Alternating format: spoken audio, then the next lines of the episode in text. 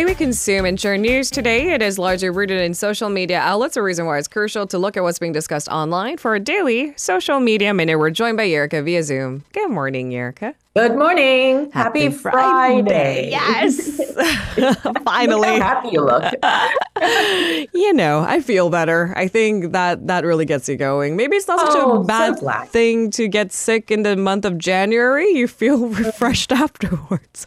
and uh, the good news is the weather is finally letting up. It, it's warmer noticeably. yeah.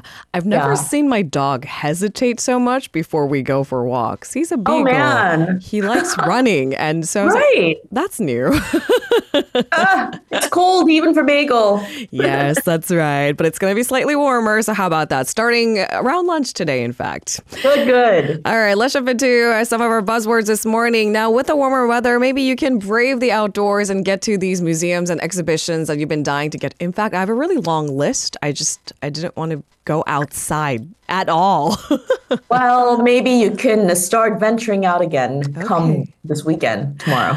All right, so we're taking our listeners to the National Museum of uh, Yeah. Korea. They've resurrected these mammoth 5th century gravestones of King Gwanggaeto the Great. Uh, And Yeah. you might be wondering how. I mean, it's huge. So how would you do it? Well, you need a little bit of help from technology.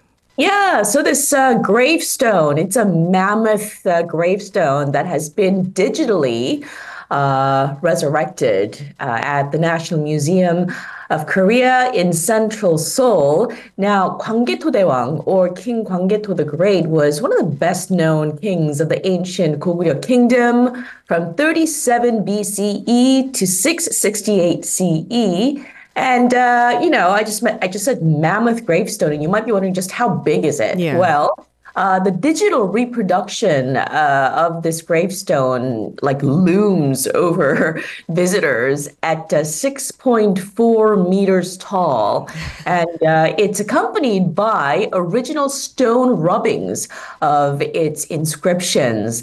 Now, the original gravestone was uh, erected over 1,600 years ago in Jian, which is currently located in present-day northeastern China. Um, yeah, so this is really exciting, and uh, you know, it's been making the news. Uh, these past uh, few months that this is coming and it's finally here. Um, not a lot of kings get the great as a suffix. Sejong the Great is probably one of the more renowned, more talked about Yep. kings, uh, the greatest of all times. And King Gwanggaeto also gets a recognition. I mean, eh, the king had a few TV dramas inspired by his legacy. So how about that?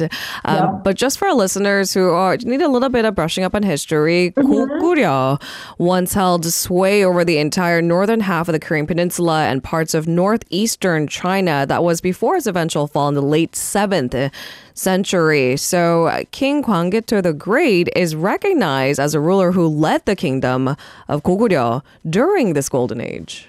Yes, and uh, experts say that when we talk about the ancient history of the three kingdoms, which are uh, Goguryeo, Baekje, and Silla, it's impossible to not talk about this imposing monument. Um, the the gravestone of King Gwanggaeto the Great was uh, erected in 414 by his son King Changsu, and uh, a total of 1,775 characters were inscribed onto the columns four sides, and the text talks about the founding myth of Goguryeo Kingdom and the king's ascent to the throne, as well as his political achievements. Now, uh, the, this colossal digital pillar at the National Museum was created primarily based on the rare 1889 edition of the stone rubbings that the museum acquired last year. Uh, and so, starting with the display of the gravestone's LED replica and the original rubbings, uh, the, the museum is, uh, you know, getting ready to renovate its permanent hall that is dedicated to Goguryeo era artifacts by the end of 2024. So, another major project in the museum's agenda for 2024 apparently involves organizing a series of mini exhibitions of a centuries old collection for people residing in remote regions. I mean, a lot of these national museums have pretty extensive archives. They just can't display it all together, S- sometimes for conservation reasons, other times because, you know, you need a theme to put up an exhibition. You can't just put it out there and say, look what we have. That's right. and it's also certainly difficult to take those rather precious pieces to different parts of the country. Yep. You know, in terms of the accessibility of uh, Korea's historic artifacts, like major ones, there's definitely that uh, regional disparity between mm. Seoul and the rest of South Korea. Um, to give you some numbers, out of 2,724 relics uh, that are designated as national treasures or treasures by the country, uh, nearly 43% are concentrated in the Seoul metropolitan area. Mm. So that means residents in smaller cities or towns are often led, uh, you know, left culturally marginalized, mm.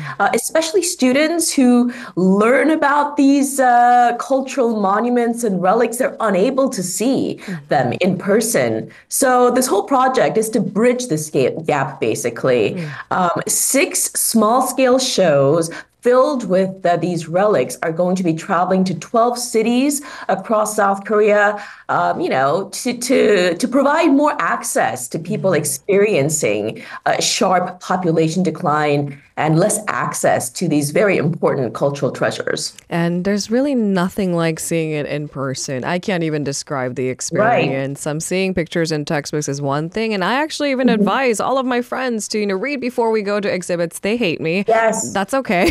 but, you know, it's because the more you know, the more you see. But without seeing, how much of that do you retain? And it's just so much more exciting if you see it in person. How good of them. That's the National Museum of Korea Lofty Exhibitions for 2024 for. Mm-hmm. Yep. All right, on to our second story today. Um, I don't know if I should let out a sigh of relief or it's kind of funny. It just reminds me of my deceased grandparents. They used to hide money in the, the weirdest places across their homes. Yeah. Uh, closets, kimchi fridges, yes. you name it. what is it about kimchi fridges uh, underneath a mattress, uh, sometimes taped behind home appliances? Yep. Okay, so the latest story is kind of about that, right? How nearly 18 million won saved in, mat- in a mattress almost got thrown away. Yeah. So this elderly woman uh, almost lost. You you said 18 million won. The sum is correct, and that's equivalent to 13,000 US dollars. She saved the money in cash in her mattress, and uh, the mattress was mistakenly sent to be disposed of. Uh, but thankfully, the good news is that the money has been recovered uh, thanks to the vigilance of a, a rookie police officer. so this incident took place on Thursday.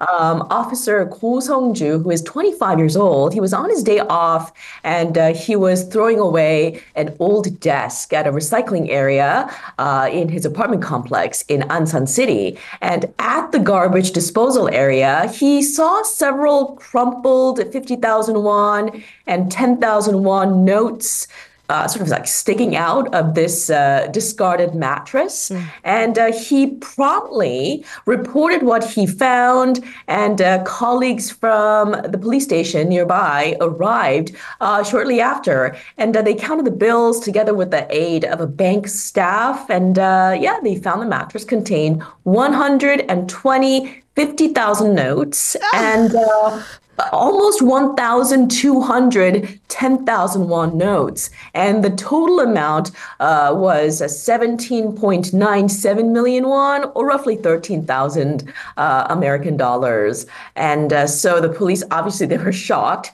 Uh, they tried to trace the mattress based on the, the waste disposal sticker they found on the mattress. And with help from the apartment security guard, they ended up locating, thankfully, uh, the owner of this old mattress. I mean, the work that it took. Thank goodness we have those cash counting right? machines. But you're right, teamwork. And they found the owner. Do we know anything else about who the owner is? What's her story? Yeah, so uh, she was an elderly woman in her 80s uh, who resided in the same apartment complex as the young police officer. And she'd been saving money in her mattress for over two years. Uh, so she had set aside basically the surplus leftover money from the monthly allowance her son gave her. Mm. And on the day of this incident, her mattress was mistakenly thrown away because there was some sort of like miscommunication during the remodeling process of her house. And uh, yeah, thankfully, the, the immediate action of the police officer ensured that the, the woman did not lose her savings all is well with the yep. world. What a story. That could have been an extra costly remodeling for the yes, elderly woman. Yes. But more so than that, how heartbreaking is it? There's something about having cold hard cash on you and saving bit by bit. It's different yes. from for some odd reason, just a number on my bank account. It's essentially the same thing, but to have cash in the mattress, uh, I yep. don't know. It just feels more personal. I'm glad she got her money back. And on to our final story yep. related also to money a hefty, hefty paycheck, I would assume.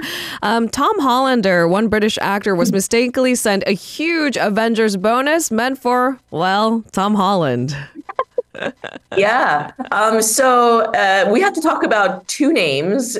Don't mistake them. One is Tom Hollander, and one is uh, Tom Holland.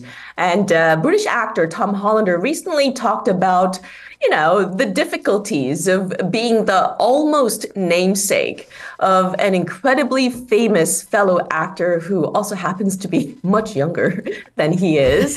now, if the name Tom Hollander doesn't exactly immediately ring a bell, um, if you've seen the show The White Lotus on HBO, uh, Tom Hollander played one of the principal uh, roles in season two. He was Quentin. Mm-hmm. Um, and if you haven't seen The White Lotus, uh, Tom Hollander uh, played the creepy Mr. Collins.